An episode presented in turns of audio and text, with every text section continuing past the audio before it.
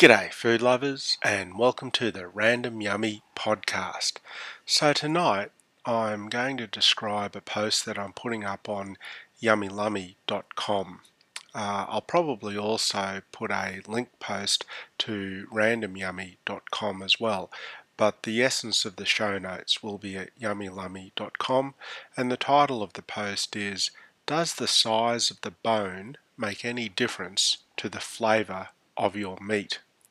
So that's today's big question. Does the size of the bone make any difference to the flavour of your meat? And I'm dedicating this post to all the flavours imparted by bones to meat. Now, over recent months, I've been enjoying ribeye bone in from Woolworths. These are thick cut offerings of ribeye fillet on the bone. The rib attached, though, has been severed short in the Woolworths packaging, and you can see a photograph of that in the show notes at yummylummy.com. On the Saturday prior to my spending a week in Brisbane, I spied in Coles something new a ribeye bone-in offering with a more substantial rib bone attached. So the question I asked myself is, does the size of the bone make any difference to the flavour of the steak?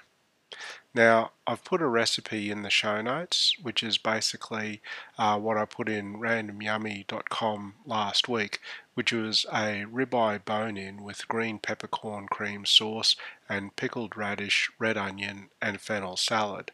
Uh, I've put a full recipe in yummylummy.com with uh, photographs as well as uh, a full description on the, uh, the instructions on how to cook it. There's also a gallery of photographs going from the very beginning to the end of the uh, of the recipe uh, and I go into some detail with those photographs particularly in the captions.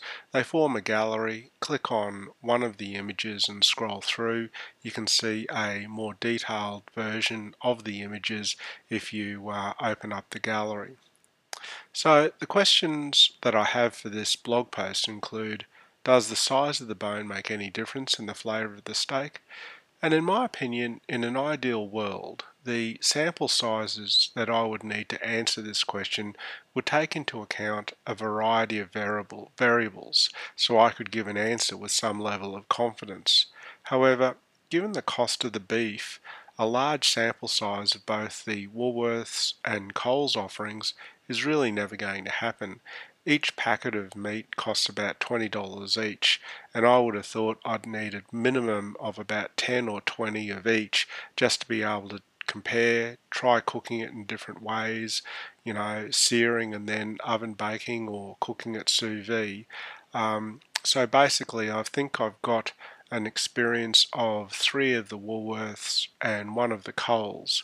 So I can't say that one is better than the other. What I can say though is that the larger and longer Coles rib bone offering gave me much more pleasure because one of life's pleasures is to gnaw cooked muscle and fat from a large bone, and that's what I did off that bone.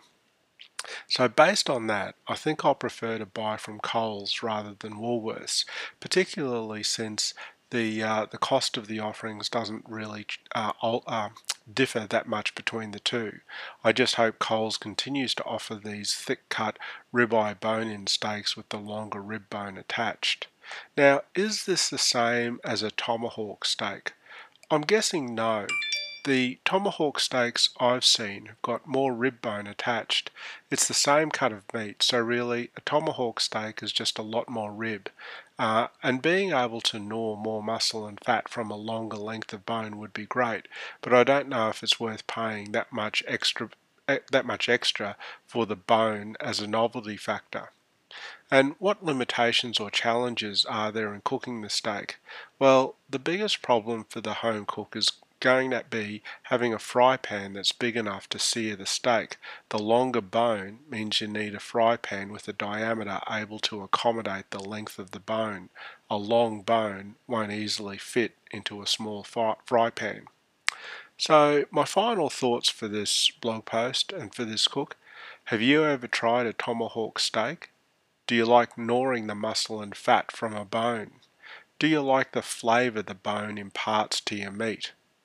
I hope you've enjoyed this uh, podcast. As I've said, the show notes are at yummylummy.com as well as randomyummy.com if you've got any comments or any thoughts that you'd like to share, please go over to yummylummy.com or randomyummy.com and leave comments uh, in the comment section of uh, the blog posts.